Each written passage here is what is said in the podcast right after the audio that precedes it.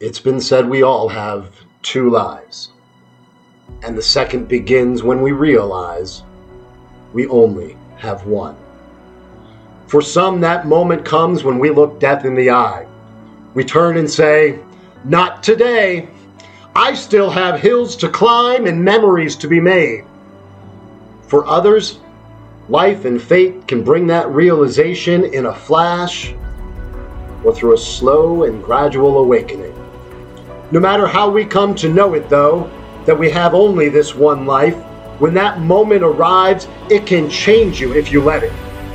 When you accept and embrace that what you do each day matters, that how you do things, from the little to the big, the daily grind to the grand gesture or adventure, it matters. It matters to you and the people around you. It matters to your family and closest friends, to a colleague, a neighbor, or a stranger whose path you cross, never knowing the impact you may have. When you come to that crossroads of figuring out what truly matters, what is really important, what do you choose to make time for? How do you live each day? What makes the list of things worthy of your time, of your effort? What tops that list? What do you decide doesn't deserve to be on that list at all? What does it look like when you live every moment, every day, every opportunity you come upon in a way that says, I can't get this one back. But god damn did I make the most of it.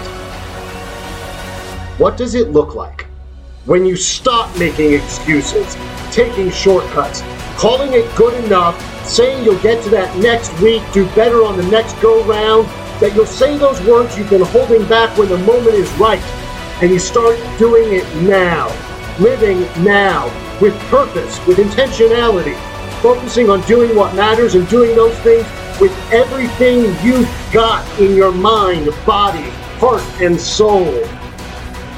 What does it look like when you decide in every aspect of your life to start living all in?